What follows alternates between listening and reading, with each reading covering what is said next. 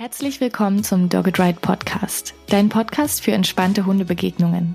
Wir wollen, dass stressige Hundebegegnungen ab jetzt für euch Geschichte sind, denn wir sind davon überzeugt, dass entspannte Spaziergänge die Voraussetzung für ein glückliches und gesundes Leben mit deinem Hund sind.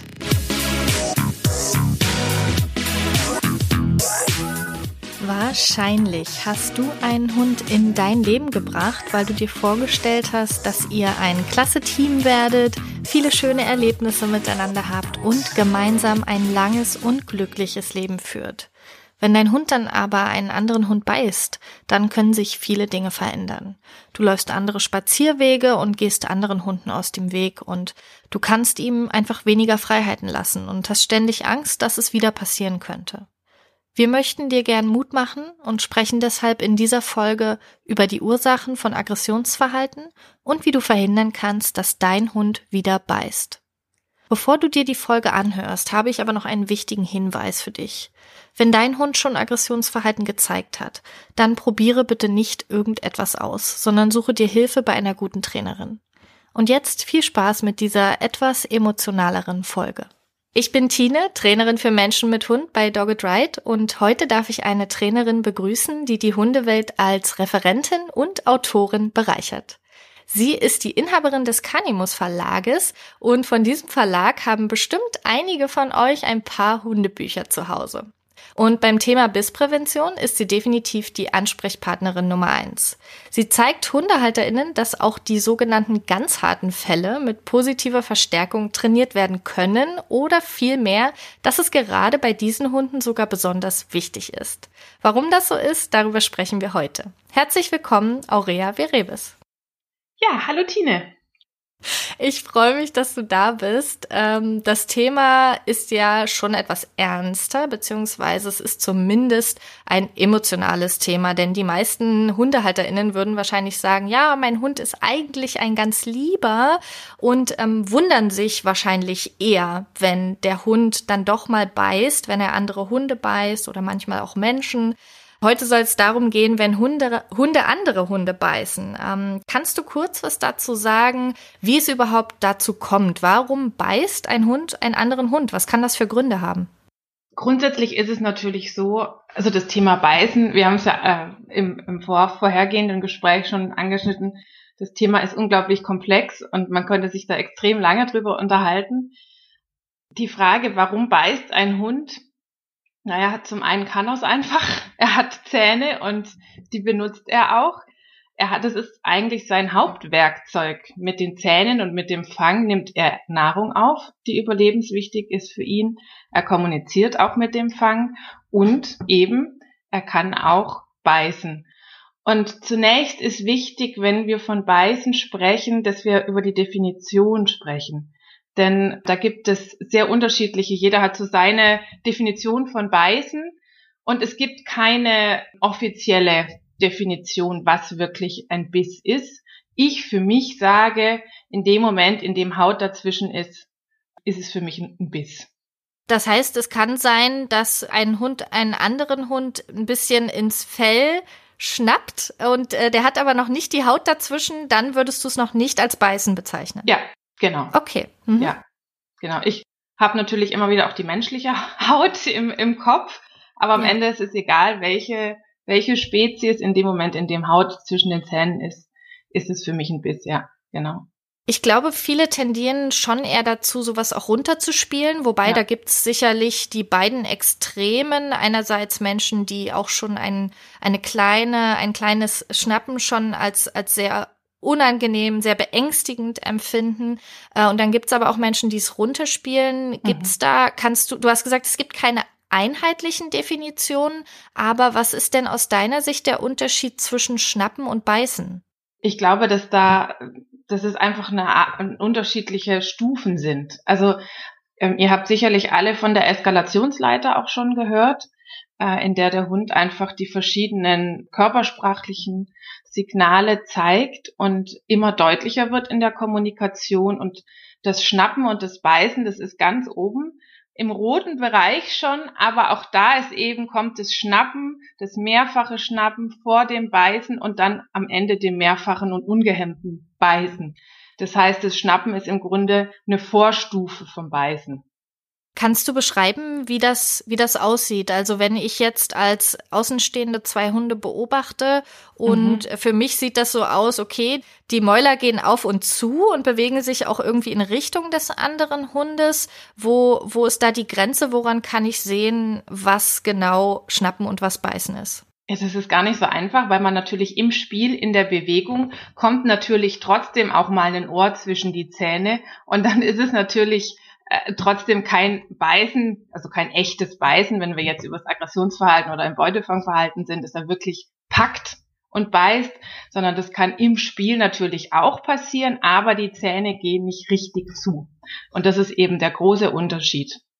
Beim Beißen hat man wirklich die Muskelkraft, die eine Hebelwirkung hat und die dann wirklich zubeißt. Und das hat man beim Schnappen so eben nicht. Man hat natürlich das in die Luft schnappen zum Beispiel und dieses Gehemmte, wenn, wenn die Hunde miteinander spielen und raufen, das haben wir sehr wohl, aber das Beißen ist ja wirklich, dass der Fang richtig zugeht.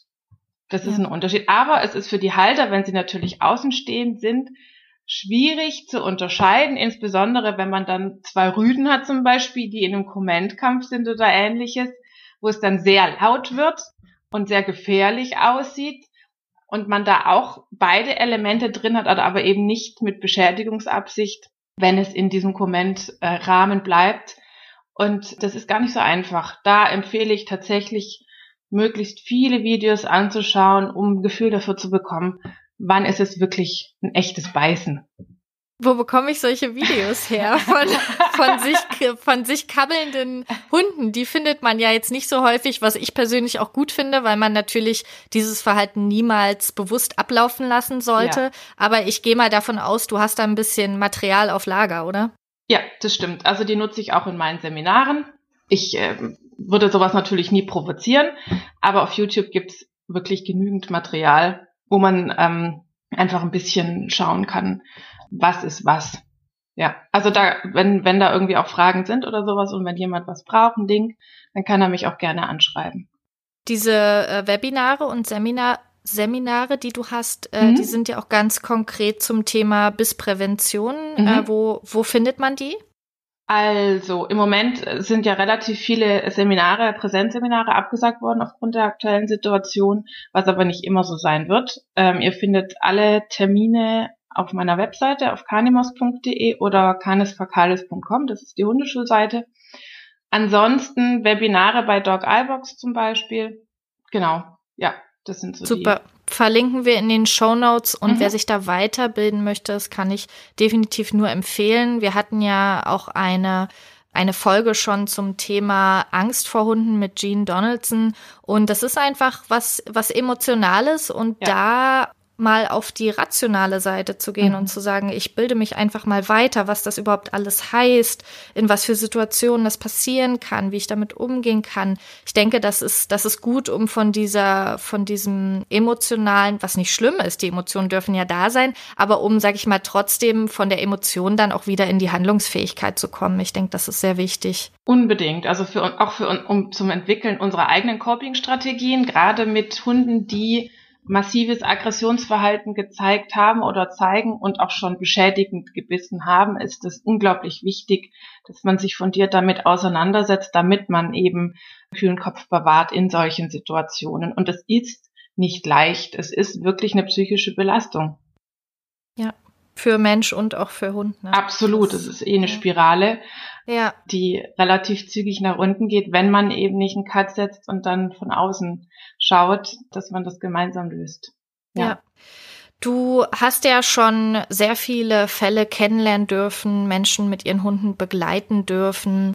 Ähm, Wenn es jetzt um das Thema geht, Hunde, die andere Hunde beißen, mhm. was waren da so typischerweise die, die Ursachen, die sich herausgestellt haben? Wir kommen ja gleich auch nochmal dazu, wie man damit am besten umgeht, wie man das verhindern kann. Aber kannst du Ursachen benennen, wie es dazu kam? Sicherlich, sicherlich vielschichtige Ursachen, ne? Ja, klar. Also das, wie, sobald man Lebewesen hat, ist es immer komplex, die Ursachenfindung. Das ist so. Dafür sind wir Trainer ja da, dass wir da unterstützen bei der Ursachenfindung. Was ich sehr oft erlebe, ist, dass die Ursache von Beißvorfällen insbesondere auch an der Leine aus dem Angstsystem kommen, dass die Hunde einfach Angst haben, weil sie schlechte Vorerfahrungen gemacht haben, blöde Verknüpfungen, äh, eben halt die Lerngeschichte entsprechend war. Das äh, eruiert man dann gemeinsam. Aber es kann natürlich auch in, in die Ressourcenverteidigung gehen zum Beispiel, dass der Hund äh, etwas verteidigen möchte oder eben aus dem Aggressionssystem raus ins Beutefangverhalten. Auch da hat man natürlich den Biss, ähm, also im jagdlichen Bereich, ne, beim Packen der Beute. Genau, also ja. das sind so die Hauptursachen, wobei ich sagen muss, ähm, das Beutefangverhalten habe ich nicht so oft, dass es tatsächlich eher oder fehlgeleitet, es ist eher äh, aus dem Aggressionsverhalten heraus. Das sind so die Standardfälle. Es ist ja schon schon so, dass es immer eine Strategie ist, die diese Hunde ja. wählen. Das heißt, ähm, Ziel ist es ja, ihnen eine andere Strategie erstmal auch zu ermöglichen. Mhm. Ist es dafür in deiner Erfahrung besonders wichtig, die, die Ursache ganz genau zu kennen? Denn ich höre die Frage sehr häufig, warum tut er das? Das Warum ist aus meiner Sicht immer nur insofern relevant, dass ich, dass ich die Strategie verstehe, warum er diese Strategie nutzt. Aber ich höre eben ähm, sehr häufig auch Menschen, die sich Sorgen darum machen, dass der Hund aus dem Ausland kam, ja, dass er äh, eine bestimmte Art von Hund ist, eine bestimmt von eine bestimmte Rasse. Und ich finde, da gibt es bestimmte Dinge, die die relevant sind, über die man dich, sich durchaus mhm. Gedanken machen sollte. Aber es gibt auch Dinge, die dann wiederum für das Lösen des Problems eigentlich gar nicht so relevant sind. Wie wie siehst du das? Ja, also da stimme ich dir absolut zu. Natürlich kann es von Vorteil sein, wenn man die entfernteren Ursachen kennt aus der Lerngeschichte oder aus der eigenen Biografie heraus. Aber sie sind uns in der Akutsituation, im Grunde sind sie nicht nötig, weil wir ja in der Akutsituation, wie du es ja auch gesagt hast, ihm Strategien an die Hand geben, dass er zu dieser ähm, zu diesem Verhalten nicht greifen muss, weil warum zeigt ein Hund Aggressionsverhalten? Jedes Verhalten hat eine Funktion.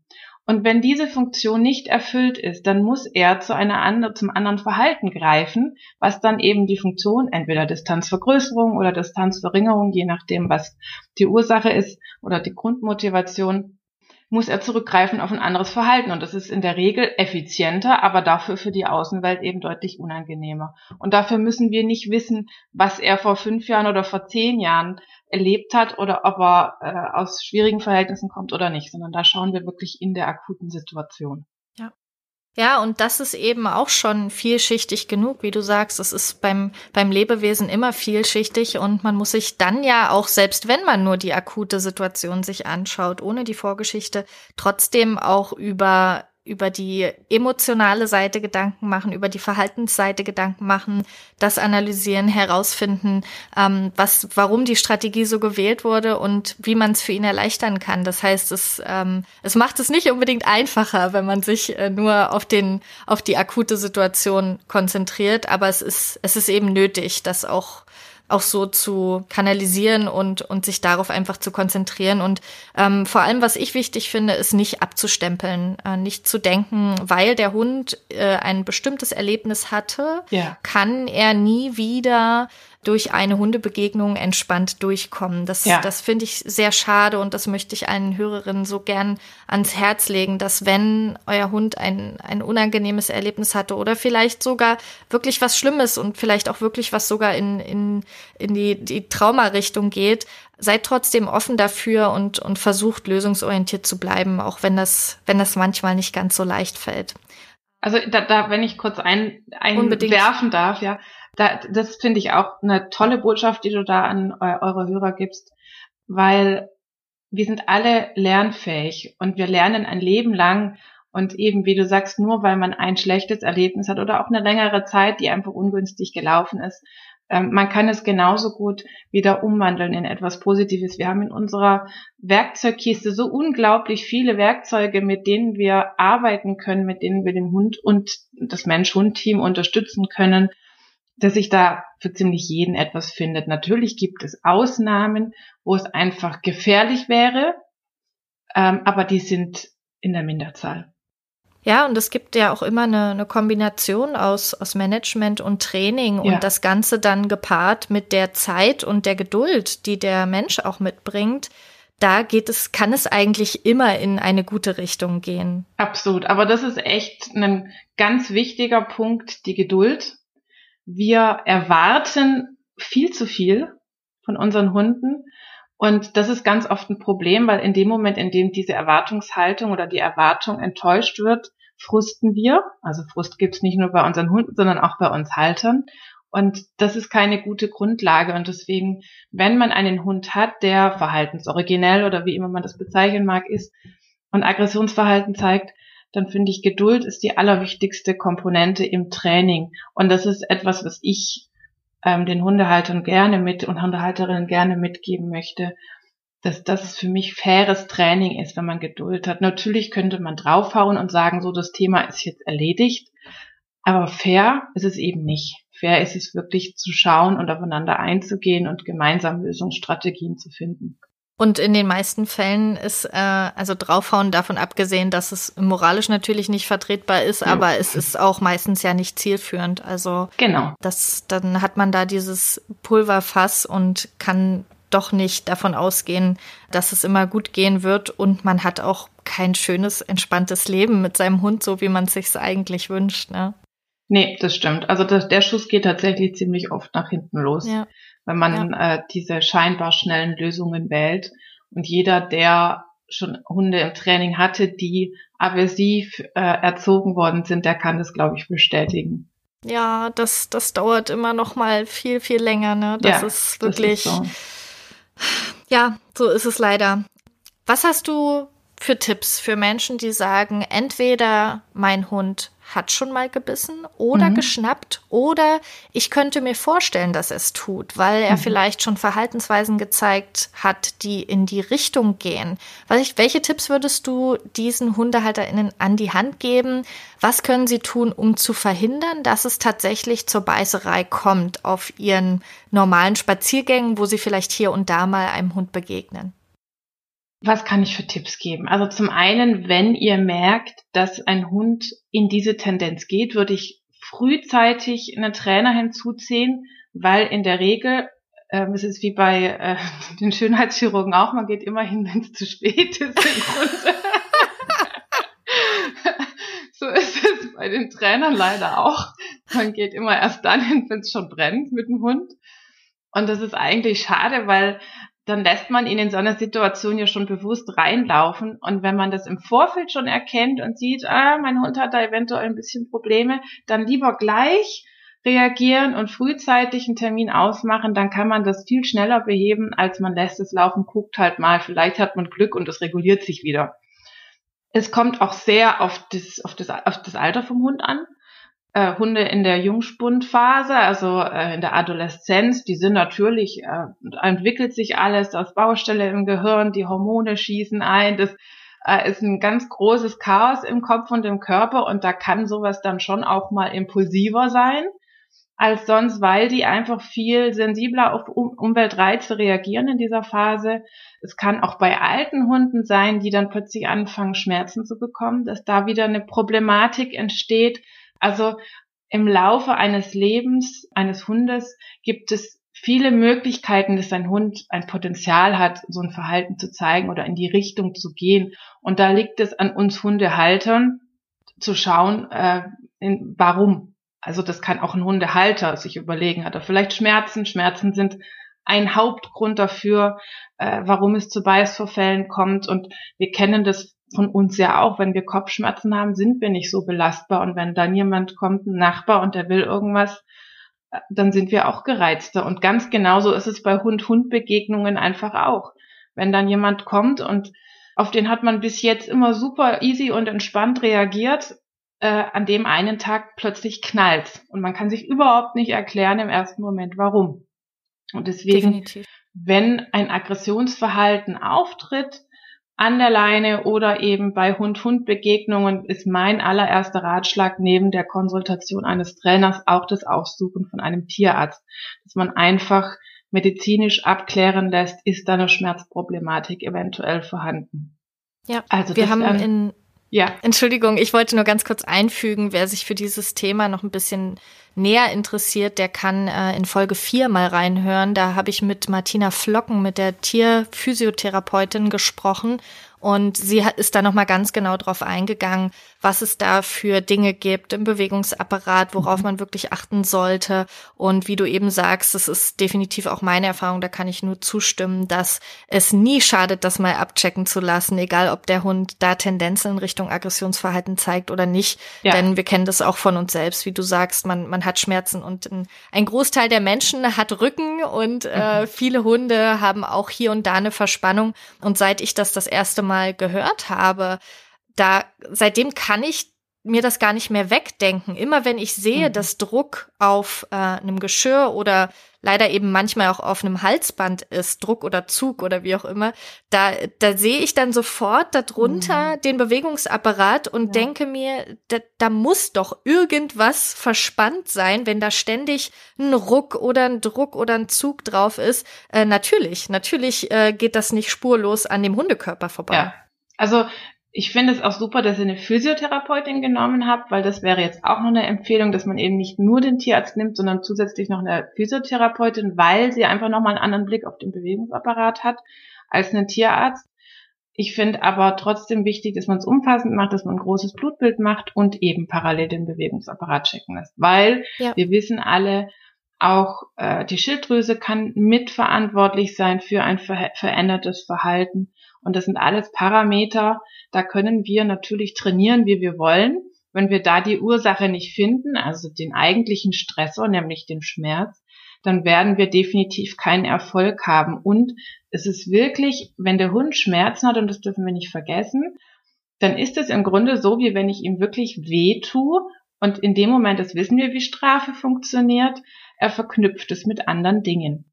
Und wenn er Schmerzen hat und er sieht in dem Moment einen Hund, verknüpft er diesen Hund unter Umständen einfach negativ. Und dann kann es sogar sein, dass die Schmerzproblematik ausgeheilt ist und der Hund findet andere Hunde aber plötzlich trotzdem blöd. Und dann fragt man sich, woher? Und im gemeinsamen Gespräch kommt man dann drauf, stimmt, der hatte Schmerzen und da ist eventuell was vorgefallen oder auch nicht, aber er hatte einfach Schmerzen, hat andere Hunde gesehen. Und so schnell entstehen Verknüpfungen im Alltag, die wir selber vielleicht so gar nicht bemerken, die aber sehr nachhaltige Auswirkungen haben, wenn es dann eben darum geht, dass sich unter Umständen zwei Hunde blöd anmachen. Definitiv, ja. Ich glaube, so, so klar ist das mit den Verknüpfungen für, für viele gar nicht, weil dass das Verständnis von Strafe ja ganz unterschiedlich ist und es sicherlich Menschen gibt, die, die vielleicht hoffen, dass sie mit einer bestimmten Handlung einfach eine schnelle Lösung auch herbeiführen. Aber du hast vorhin schon gesagt, erstens ähm, bringt uns das meistens nicht zum Ziel und zweitens finde ich super, dass du es jetzt sagst. Wir wissen einfach nicht, was der Hund in diesem Moment verknüpfen wird. Ja. Und das ist wirklich gefährlich. Und Aggressionsverhalten ist dann das, was am Ende dabei rauskommt. Also das, das finde ich gut, dass du das nochmal betonst. Hm, wenn es jetzt zum Aggressionsverhalten kommt, also mhm. ähm, ich bin draußen mit meinem Hund unterwegs, an der Leine oder auch ohne Leine, das, das macht ja nochmal einen großen Unterschied, da kannst du gerne separat was zu sagen wie, wie gehe ich jetzt damit um? Die Hunde nähern sich, alles wird ein bisschen angespannter mhm. und dann weiß ich, okay, jetzt geht's gleich los oder vielleicht mhm. geht's dann sogar los. Man hört Geräusche, es wird lauter, es wird vielleicht geschnappt und es kommt vielleicht auch zum Biss. Wann greife ich denn als Mensch ein aus deiner Sicht? Also dann, wenn es schon eine Keilerei gibt, auf gar keinen Fall weil damit gefährdet man sich selbst. Das wäre einfach unklug. Ich habe den Fehler schon mal gemacht, deswegen weiß ich, was, was das heißt. Das macht man nur einmal. Ja. Ähm, Im Idealfall natürlich vorher. Also ich kenne ja meinen Hund und wenn ich sehe, der, die Körper, der Körper wird angespannt oder steif oder der Muskeltonus wird höher äh, und der, der Blick wird starr und sehr auf den anderen gerichtet oder die Rute wird hoch und steif getragen oder hat eine schnelle Amplitude, dann sind das für mich klare Anzeichen, dass ich schauen muss, okay, was ist da? Und dann gucke ich, wie es gegenüber ist. Sowas kann sich natürlich auch wieder entspannen, aber ich weiß es nicht. Und deswegen, wenn ich den anderen Hund nicht kenne, wenn ich nicht weiß, ist er gut sozialisiert, kann der damit gut umgehen, dann sage ich für mich, okay, äh, ich leite meinen Hund um Zum Beispiel, indem ich ihn rausrufe über den Handtouch. Das ist immer eine ganz gute Möglichkeit. Oder ich gebe ihm ein Umorientierungssignal und wir gehen zur Seite weg. So helfe ich dem Hund aus dieser Situation rauszugehen, ohne ihn jetzt äh, mit der Leine rucken zu müssen oder blöd ansprechen zu müssen. Für unsere Hunde ist es wirklich, man kann sich das wirklich vorstellen wie eine unsichtbare Leine, wenn wir ihm unsere Hand hinhalten äh, oder ihn an der Nase herumführen. So ist es ja am Ende wirklich. Und das hilft ihm sehr, wenn er dann in so einer angespannten Situation ist und es verhindert unter Umständen wirklich, dass es knallt. Voraussetzung ist natürlich, dass das Signal gut eingeübt worden ist, dass es in vielen verschiedenen Situationen auch unter höherer Erregung trainiert worden ist, damit man es dann in solchen Situationen nutzen kann. Du hast gerade gesagt, du hast schon mal zu spät eingegriffen, ja. beziehungsweise in einer Situation, in der du es eigentlich nicht hättest machen sollen. Wenn dir das nicht zu persönlich ist, wärst du bereit zu erzählen, wie es dazu kam und wie du es heute anders machen würdest? Ja, da ging es um meinen eigenen Rüde, der noch nie irgendeine Art von Aggressionsverhalten gezeigt hat. Also deswegen weiß ich, wenn Kunden zu mir kommen und sagen, mein Hund hat doch noch nie irgendwas gemacht. Ich weiß, wie das ist. Es kann in einem Schnips kann es sich das um 180 Grad drehen. Es war in dem Moment ein Reflex. Ich habe nicht bewusst gehandelt, ich bin einfach dazwischen gegangen. Es hat wirklich, also die, die Stimmung war vorhinein schon sehr kritisch und ich habe es aber einfach auch falsch eingeschätzt und dann sind die aufeinander los. Es war mein Rüde, der, der den Anfang gemacht hat und auf den anderen los ist. Und ich habe mich im, im Reflex bin ich dazwischen gegangen und dann hat der andere Rüde umgerichtet, hat er mich in, in die Armbeuge gebissen hätte auch blöder ausgehen können, wenn es irgendeine Schlagader gewesen wäre oder ähnliches. In dem Moment, man steht doch so unter Adrenalin, ich habe das gar nicht gemerkt, erst als es dann unten ein bisschen Blut rausgetropft ist, habe ich dann gedacht, so, huch, da ist ja irgendwas. Aber das hätte echt schief gehen können und da rate ich wirklich auch diese Tipps, die es immer wieder gibt, auch im Internet. Man soll die Hinterläufe hochziehen, wenn sich zwei Hunde verkeilen und sowas. Da war ich extrem vorsichtig. Also meiner Erfahrung nach, dass sich Hunde wirklich töten wollen. Also so massiv beißen mit Tötungsabsicht, das passiert sehr, sehr selten. In der Regel sind es Kommentkämpfe, die einfach, äh, wo man merkt, das ist ein ritualisierter Kampf, dieser Kommentkampf, der sehr laut ist und super gefährlich aussieht, aber der dann auch wieder mit einem beschwichtigenden Teil aufhört. Das ist was anderes. Anders ist es bei ähm, Hündinnen. Das ist tatsächlich ein bisschen, ich deswegen, ich hole, ich hoffe, das ist in Ordnung, wenn ich jetzt ein bisschen aushole. Ja, unbedingt. Hündinnen, äh, das ist so lustig, weil das im Vergleich zur Menschenwelt ist, die Jungs sind ja auch immer laut und grob und äh, müssen zeigen, wer der Stärkere ist und so. Und bei den Hündinnen ist es so, dass die länger brauchen am Anfang, aber wenn sie sich verkeilen, dann ist es tatsächlich ernst. Bei Hündinnen ist es kein Kommentkampf, sondern die sind dann wirklich Erzfeindinnen. Und zwar bis, also den Rest ihres Lebens. Und das ist in der Damenwelt ja auch oft so, wenn man sich verkracht, dann ist es nachhaltig und ähm, richtig ernst. Und da muss man dann natürlich trotzdem aufpassen, aber das passiert nicht so oft. Also selbst wenn euer Hund jetzt mal auf einen anderen Hund losgeht, klar es ist scheiße und klar hat man Schweißperlen äh, auf der Stirn, aber das ist wirklich richtig, richtig massiv wird es eher unwahrscheinlich. Natürlich gibt's das. Ich hatte auch schon Hunde eben im, im Training, wo es wirklich massiv beschädigend gebissen worden ist, aber über ein Maulkorbtraining und über wirklich gutes Management, das hast du ja auch schon erwähnt, und Training ist das alles gut in den Griff zu kriegen.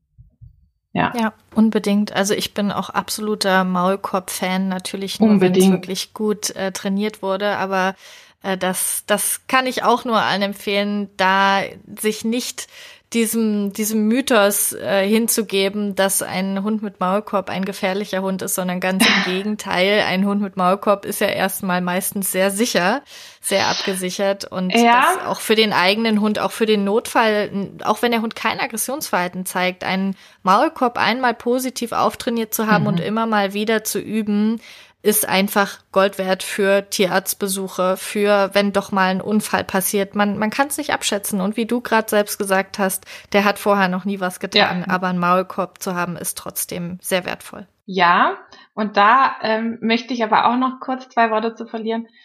Der Maulkorb, und das unterschätzen wir auch wieder, wir haben ja gesagt, der Fang ist das Hauptwerkzeug unseres Hundes und der Maulkorb, der macht diesen, dieses Werkzeug unfähig. Das heißt, der Hund kann keine Nahrung mehr aufnehmen, der Hund kann sich nicht mehr verteidigen und das ist für unsere Hunde, das ist wie wenn man uns die Arme zusammenbinden würde. Das ist ein ziemlicher Stressor und wir unterschätzen das sehr, indem wir einfach unserem Hund einen Maulkorb überstülpen und davon ausgehen, dass es für den Hund jetzt okay ist oder naja, vielleicht nicht angenehm, aber der kann da schon mit leben. Wenn man sich aber bewusst ist, was für eine Überlebens, äh, äh, wie sagt man, äh, ich bin im englischen Raum unterwegs, deswegen habe ich gerade nicht mit, ähm, dass der Hund den Fang zum Überleben braucht und man, man hindert ihn dann einfach. Das ist ein enormer Stresser und deswegen bin ich wirklich ein absoluter Fürsprecher, dass äh, den Maulkorb oft und viel positiv aufzubauen und zu tragen in, in fröhlichen Kontexten, dass der Hund eben damit möglichst wenig Stress hat. Cool finden Hunde das in der Regel nicht, eben weil es einfach ein Werkzeug ist, was sie für ziemlich alles brauchen. Ja, und man sollte auch wirklich auf die Passform achten. Ne? Also mhm. wir haben da einen Artikel dazu, den verlinke ich auch nochmal in den Show Notes, wie man herausfindet, was für einen Maulkorb man braucht, denn da gibt's ja viele verschiedene, mhm. wie der passen sollte, wie man den auch trainieren kann. Also man sollte sich da schon umfassend mit beschäftigen und wie du sagst, nicht einfach drauf tun. Ich würde nach dem großen Bogen noch mal kurz zurück dazu kommen. Und zwar bin ich jetzt neugierig. Danke, dass du die Geschichte geteilt hast mit deinem Rüden. Erstens wüsste ich gern, wie ist es ausgegangen? Und zweitens wüsste ich gern, was würdest du heute anders machen? Ja.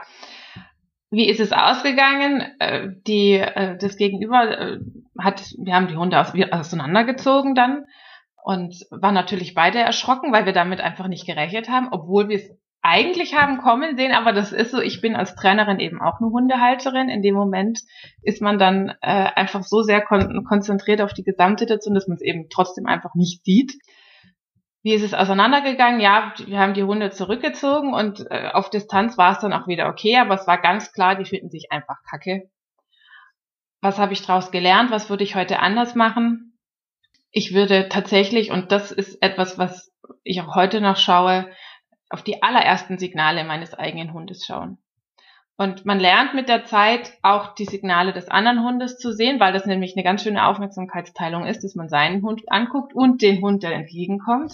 Aber das ist wie mit allem einfach eine Lerngeschichte, wenn man das öfter übt. Und das kann man im Hundeparks ganz super üben oder wenn man spazieren geht. Das muss noch nicht mal die direkte Konfrontation sein, sondern das reicht im Grunde, wenn man auch aneinander vorbeigeht, dass man einfach schaut, wie reagiert der eigene Hund ist er entspannt oder ist er ein bisschen angespannt? Was kann ich machen? Ein Seitenwechsel? Wie geht's ihm dann? Wie ändert sich seine Körpersprache? Dass man damit einfach ein bisschen spielt. Und das ist etwas, was ich auch für mich als Aurea, als Privatperson mitgenommen habe, dass ich wirklich nicht davon ausgehen kann, dass immer alles super easy läuft und dass auch der allerliebste Hund dieser Erde eben von jetzt auf gleich deutlich sagen kann, dass ihm etwas nicht passt. Definitiv. Ich finde auch, das macht total Spaß, äh, einfach im Alltag die Körpersprache zu beobachten. Ich hatte heute Morgen eine lustige Situation, habe ich bei so ansatzweisem Jagdverhalten von unserer Hündin, habe ich meinem Partner erklärt, guck mal, das kannst du jetzt daran erkennen und jetzt siehst du das und so. Und dann sind wir weitergegangen und dann hat sie das wieder gezeigt und ich habe aber gar nicht gesehen, wo sie hingeguckt hat. Und dann habe ich zu ihm wieder gesagt, guck mal, sie macht jetzt gerade wieder das. Und dann kam ein anderer Hund auf uns zu und ein Mensch und sie fand es total gruselig. Und ich war da fröhlich dabei, die Körpersprache zu beobachten, zu analysieren und habe die Situation überhaupt nicht gecheckt. Also so viel dazu. Man ist ja, das ist aber so. Ja, ja. Man sieht dann trotzdem vor lauter Wald den Bäumen die Bäume nicht. Das ist ja. so. Ja. Ganz genau. Ja, aber Körpersprache macht Spaß und ist in diesem Fall essentiell. Du hast vorhin schon die Eskalationsleiter beschrieben. Mhm. Da kannst du ja wahrscheinlich ganze Wochen Seminare zu führen und füllen. Könntest du trotzdem ganz grob umreißen, wie diese Leiter aussieht und mhm. wie ich das bei meinem Hund erkennen kann? Mhm. Die Eskalationsleiter ist, vielleicht habt ihr die Chance, da auch noch was zu verlinken, dass die Zuhörer das nochmal visualisiert bekommen, ist ein ganz gutes Hilfsmittel, um ein bisschen zu eruieren, auf welcher Ebene ist der Hund jetzt und wie viel Luft ist in Anführungsstrichen noch nach oben. Beginnen, beginnt, die, die Eskalationsleiter beginnt mit äh, dem grünen Bereich, also wenn alles im grünen Bereich ist, das sind die normale entspannte Hundehaltung, wenn er weiche Bewegungen macht, wenn der Schweif oder die Rute, der Schweif ist von Pferden, die Rute ähm, auch wie ein Propeller ist oder einfach äh, hin und her wedelt.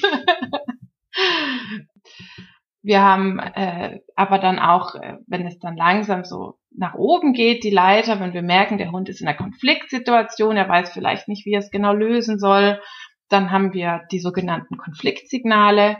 Dazu gehört das über den Fangschlecken, äh, das Hin- und Her-Trippeln, das kennt ihr bestimmt auch äh, auf einer Stelle. Das Kratzen, das Wälzen, was haben wir noch? Kopf abwenden, also alles, was Distanz vergrößernd ist, zum Beispiel, wenn dem Hund irgendwas zu eng ist, wenn er sich bedrängt fühlt, sieht man das ganz oft, dass die Tendenz weggeht. Der Körper spannt sich an und so geht die Eskalationsleiter weiter hoch dann haben wir im nächsten Schritt zum Beispiel das Zähneklappern, der Speichel verändert sich, die Haare stellen sich hinten auf, eine Piloerektion. Und wenn wir dann noch weiter hochgehen, also der Hund wird dann auch in der Erregung natürlich immer höher. Und leider ist es so, je höher die Eskalationsleiter, ähm, desto schlechter wird er ansprechbar dann sind wir beim Abschnappen schon. Also wenn er, wenn er kommuniziert hat, er spricht, er spricht, er spricht und keiner versteht ihn, dann muss er natürlich drastischer sein. Das ist das, was ich am Anfang gesagt habe mit den Funktionen von Verhalten. Wenn wir in der Eskalationsleiter, wenn er sich schüttelt und er schüttelt und schüttelt und keiner reagiert drauf, dann muss er eine andere Strategie wählen als schütteln. Und das ist vielleicht dann das Zähneklappern oder eben das Abschnappen und wenn das auch nichts hilft oder das äh, Zähnefletschen oder äh, die Lefzen hochziehen oder plustern, also es gibt unglaublich viele Signale, die diese Eskalationsleiter äh, umfassen oder die da zu finden sind. Dann geht es eben in den roten Bereich, also da ist die Ampel wirklich rot. Wir arbeiten in unseren Kinderbüchern, ich glaube, die haben wir noch gar nicht erwähnt, ja, kannst du da kurz, äh, kurz was direkt einschieben? Äh, da, ich finde das nämlich so toll, äh, dass du, dass du diese Bücher schreibst. Das ist einfach, äh, einfach so schön, wenn, wenn Menschen das schon im jungen Alter kennenlernen, denn äh, da wird viel, viel vorgebeugt und ich finde das super. Ja, das stimmt, genau. Also das war auch ein Grund, warum wir es geschrieben haben. Wir haben äh, die Maria Rehberger, der Andreas Bayer und ich, wir haben eine Kinderbuchreihe äh, bestehend aus drei Bänden für unterschiedliche Altersgruppen geschrieben, die heißen Verstehen, Staunen, Trainieren und Entdecken. Und da arbeiten wir eben mit der Körpersprache Ampel und die ist grün, orange und rot. Und es ist deswegen wichtig und die Eskalationsseite ist genau aus diesem Grund auch so farbig äh, nach oben hin quasi von unten grün bis nach oben rot aufgestellt, weil wir das von unserem Ampelsystem kennen.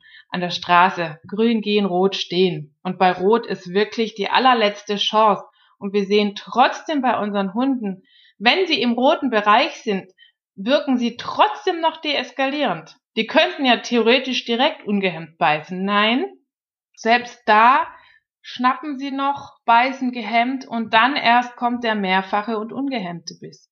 Natürlich ist es so, wenn ein Hund gelernt hat, boah, die Strategie beißen funktioniert, die ist super effizient, ist die Chance natürlich hoch, dass er sich dieser Strategie nochmal bedient. Und das ist natürlich die Gefahr bei Hunden, die eine Beißerfahrung schon gemacht haben, dass sie sich dieser Strategie wieder bedienen, weil sie einfach super effizient ist.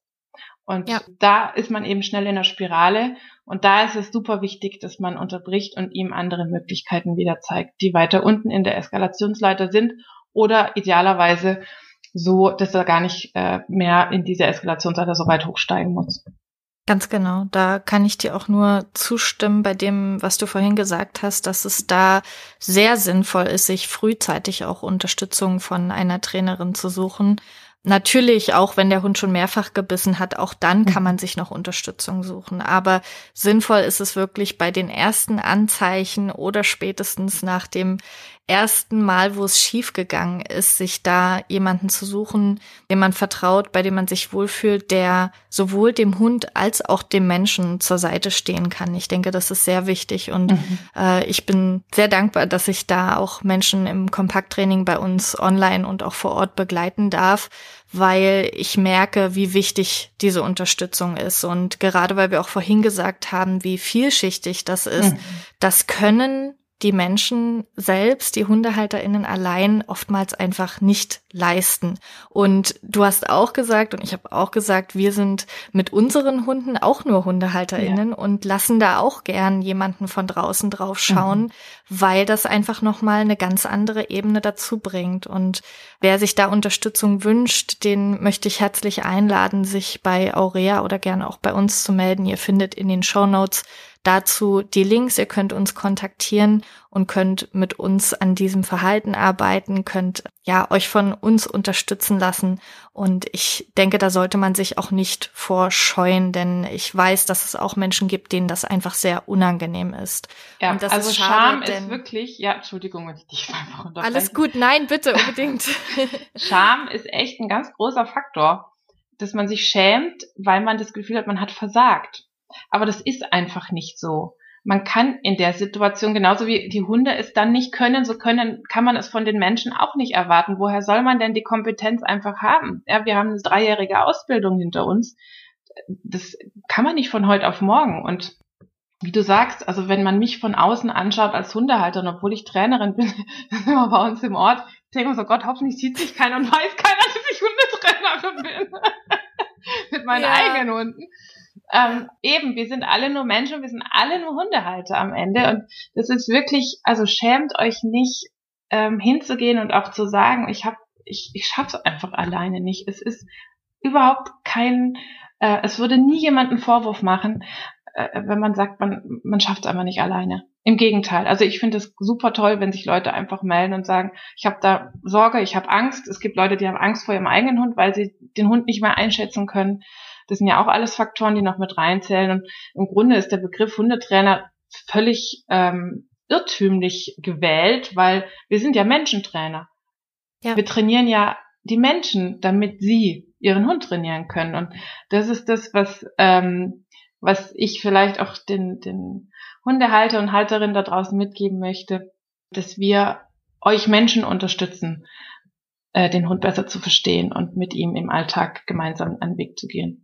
Unbedingt. Und gerade bei dem emotionalen Thema und gerade auch bei bei Hunden, äh, Jean Donaldson beschreibt sie immer als Tiere mit spitzen Zähnen. Einfach, mhm. äh, einfach aus der Evolution heraus haben wir diese Angst gegenüber Tieren mit spitzen Zähnen und das macht dieses Thema einfach emotional für uns und wir können es einfach gar nicht rational betrachten. Deshalb ist dieser Blick von außen und die Unterstützung super wichtig und ich möchte es wirklich den Zuhörerinnen ans Herz legen und auch wenn jetzt gerade jemand zuhört und merkt, dass, äh, dass ich da vielleicht gerade einen Punkt treffe, dann möchte ich dir ganz speziell da jetzt auch Mut zusprechen und wenn du möchtest, kannst du uns auch eine E-Mail schreiben und wir wir sagen dir, was du tun kannst. Wir können dir eine Trainerin empfehlen oder wir können dich bei uns im Kompakttraining unterstützen. Liebe Aurea, ich würde gern noch ein paar konkrete Punkte den Zuhörerinnen mit an die Hand geben, und zwar was sie im Alltag tun können, um eine gute Basis zu schaffen, damit der Hund entweder gar nicht erst beißt, wenn er es noch nicht gemacht hat, aber auch wenn er schon mal gebissen hat, dass er es vielleicht nicht wieder tut. Äh, wir können keine allgemeingültige Anleitung geben und auch bei diesem Thema natürlich ist das immer mit Vorsicht zu genießen. Alles, was wir an Tipps geben, ist so niemals allgemeingültig und perfekt easy umzusetzen.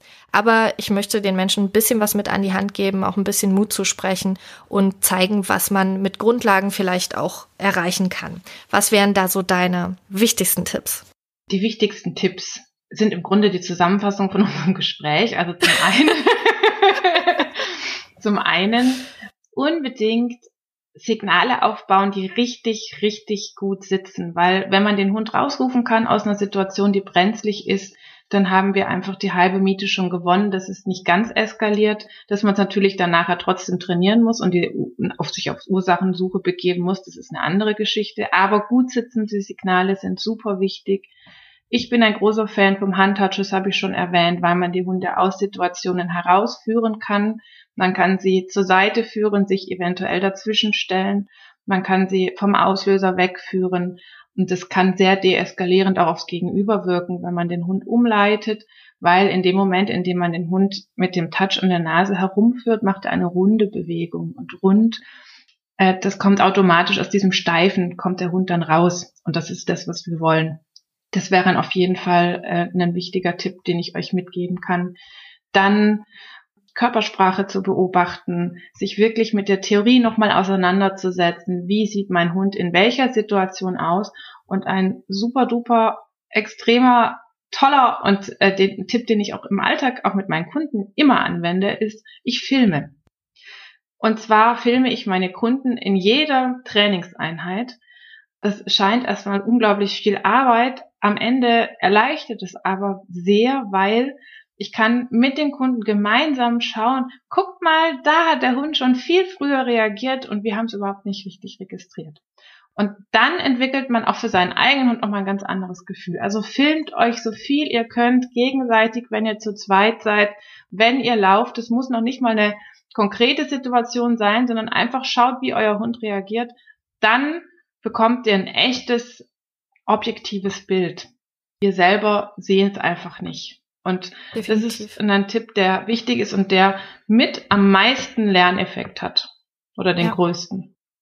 Ja, wir machen das bei uns im Training auch und da ist es sogar so, dass, so wie du gerade gesagt hast, guck mal, das haben wir gar nicht gesehen. Mhm. Da kann ich mich nur anschließen, dass ich im Nachhinein, wenn ich diese Videos mir anschaue, die analysiere, für die Kundinnen auch freigebe online, dass ich dann denke, oh, Ganz oft sehe ich, da hat der Hund mich aber ein bisschen schief angeguckt. Der mhm. fand die Kamera oder mich vielleicht doch gar nicht so cool. Und ja. das sehe ich wirklich oftmals erst auf dem Video, obwohl ich auch in der Situation ganz genau hingucke, ganz genau darauf achte.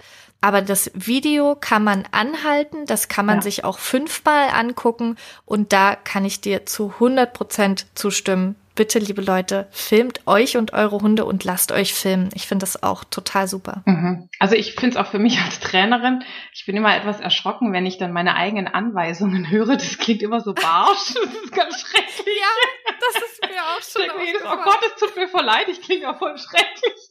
Aber meine Kunden nehmen es in dem Moment, glaube ich, nicht so wahr. Aber ja. es ist egal, wie es ist für alle Seiten ein absoluter Gewinn. Und eben, ich kann es euch echt nur ans Herz legen, ja. Und heutzutage ist es ja so leicht mit dem Smartphone einfach das nebenher. Natürlich nicht in den brenzlichen Situationen. Und natürlich, wie ich vorhin gesagt habe, lässt man nicht extra Situationen ablaufen. Nee. Aber einfach mal auf einer, in, in, einer, in einem entspannten Moment oder ich habe den Luxus auch, dass ich äh, zu meinem Partner sagen kann, hier, film mal die Situation, film mal die Situation. Und ich, ich finde es einfach klasse, mir das dann danach anzuschauen, daraus meine Schlüsse zu ziehen, meine eigene Körpersprache anzuschauen, die Körpersprache des Hundes. Und man entdeckt immer wieder was Neues. Ja, aber da will ich vielleicht noch mal ganz kurz einhaken, äh, weil du sagst, nicht extra provozieren. Ich habe tatsächlich immer wieder Kunden, die dann sagen, ja, ich habe das jetzt mal gefilmt, damit du siehst, wie das ist. Ja. Mach das nicht. Also lass den Hund nicht reinlaufen in eine Situation, die er nicht bewältigen kann, damit ihr zeigt, wie, wie es ist oder wie es nicht sein soll. Jedes Mal, wenn er dieses Verhalten zeigt, hat er einmal mehr gelernt. Und das wollen wir ja vermeiden. Das heißt, wir müssen unbedingt darauf achten, bis ein Trainer da ist, dass man solche Situationen weiträumig meidet, damit der Hund nicht die Gelegenheit bekommt, dieses Verhalten zu zeigen. Also Videoaufnahmen super toll, aber bloß nicht den Hund in eine Situation rennen lassen, damit ihr zeigen könnt, wie das Verhalten aktuell ist. Ja, und ihr könnt euch bei Aurea und mir auch definitiv darauf verlassen, dass wir dieses Verhalten höchstwahrscheinlich schon einige Male gesehen haben ja. und anhand eurer Beschreibung das auch sehr gut nachvollziehen können und das eben auch für, für die weitere Trainingsplanung gar nicht brauchen, dass wir das jetzt nochmal sehen. Ja, genau. genau. Okay, dann hätte ich gern noch äh, einen weiteren Tipp von dir. Ich, ich bin ein, ein, ein großer Fan vom Thema Stress und Entspannung. Mhm. Und aus meiner Sicht hat das ein riesige, eine riesige Auswirkung äh, auf Hundebegegnungen, auch auf das Aggressionsverhalten. Wie ist da deine Erfahrung? Absolut, da kann ich dir auch zustimmen. Es kommt natürlich immer auf den konkreten Fall an. Es gibt ja, auch da ist unsere Werkzeugkiste wieder richtig groß. Es gibt ja unterschiedliche Arten, den Hund durch Entspannung zu unterstützen. Durch das Entspannungswort zum Beispiel, indem man zu Hause ein Wort etabliert, das mit Entspannung verknüpft ist. Da gibt es von EasyDocs einen ganz guten Artikel. Ich weiß nicht, ob die Uli auch einen geschrieben hat zur Entspannung. Ja, wir haben, Bestimmt, ja, ne? ja, definitiv. Dann gibt es den Entspannungsduft. Den nehme ich zum Beispiel super gerne mit ins Training bei Hunden, die draußen sehr gestresst sind oder die eben in Richtung Angst oder Aggression gehen. Zu Hause, wenn der Hund schläft, lege ich einen leicht dosierten Duft, wichtig, neben den schlafenden Hund. Und diesen Duft kann ich dann aufs Geschirr oder aufs Halsband machen, zum Beispiel, wenn ich rausgehe. Das hilft dem Hund in der Situation einfach ein bisschen runterzufahren. Es ist kein Allheilmittel wichtig. Nur weil ich jetzt ein Entspannungswort habe oder einen Duft, heißt es nicht, dass mein Hund jetzt wie auf Drogen durch die Gegend läuft. Aber es sind kleine Momente, in denen wir die Chance haben, dem Hund zu helfen. Und darum geht es im Grunde. Ja, also absolut bei Hundebegegnungen, die angespannt sind äh, oder wenn man weiß, der Hund ist per se gestresst draußen und neigt zu dem Verhalten, ist Entspannung ein ganz wichtiger Faktor. Genau, und auch bevor man mit dem Aufbau von Signalen beginnt, kann man ja auch im Alltag schon an allen möglichen Ecken und Enden den Stress reduzieren und schon so etwas vermeintlich Offensichtliches wie Schlaf, dem Hund genug Ruhezeiten und Schlafmöglichkeiten zu bieten, Rückzugsräume, ja. das, das ist super wichtig und etwas, auf das Menschen einen Blick werfen sollten, die sich Sorgen machen, dass der Hund Aggressionsverhalten schon zeigt oder eventuell zeigen könnte. Ja, unbedingt. Also auch Trennungsstress kann zum Beispiel eine Ursache sein, die dann äh, draußen äh, für Aggressionsverhalten sorgen kann und man weiß eben auch nicht, Schmerzen sind abgeklärt. Sonst hat er eigentlich auch keine Probleme, scheinbar. Und wenn man dann zu Hause eine Kamera laufen lässt über einen gewissen Zeitraum in Abwesenheit der Bezugsperson, merkt man, boah, der hat eigentlich Stress dann ist natürlich klar, dass die Kapazitäten einfach leer sind und er kann sich dann draußen nicht mehr adäquat reagieren, äh, kann nicht mehr adäquat reagieren und deswegen ist es so wichtig, dass man nicht einen Trainer für Grundgehorsam nimmt, sondern wirklich jemand, der sich mit der Verhaltensanalyse auseinandergesetzt hat, dass er eben diese ganzen Umgebung abchecken kann. Man sagt in der Fachsprache Antezedenzien, die Ursachen dafür herausfinden kann, die eben unter Umständen auch ein bisschen weiter weg liegen und nicht sofort offensichtlich sind. Unbedingt. Jetzt habe ich mit der letzten Frage eben schon, schon versucht, in eine Richtung zu gehen, bei der du schon meintest, ja, das ist eigentlich jetzt schon die Zusammenfassung unseres Gesprächs. Ich, ich mache es jetzt noch mal eine Stufe schwerer. Und zwar wüsste ich gern von dir, wenn du den Zuhörerinnen nur eine einzige Sache mitgeben dürftest zum Thema Bissprävention. Ja. Und Aggressionsverhalten und Hundebegegnungen. Was wäre diese eine Sache? Boah, das ist echt schwer. ähm, ich glaube tatsächlich, dass für mich und die Erfahrung, die ich sammeln durfte, ein gut sitzendes Signal das Allerwichtigste ist, um Beißvorfälle zu verhindern. Ja. Sehr gut, Mensch. Das, ging, das war ja jetzt doch kurz. ja, das ist aber fies. Mensch. Ja, weil es natürlich Schön. nur eins das ist natürlich viel zu komplex, aber das ist wirklich, eigentlich, wenn man es wirklich reduziert, ist das das aller, da, da kriegt man den Hund einfach zurück. Natürlich ja. auch nicht immer, das ist klar, aber in so normalen Situationen, wenn man merkt, der Hund ist angespannt oder in einer höheren Erregung. Ja, aber wie gesagt, man könnte da noch ewig drüber quatschen.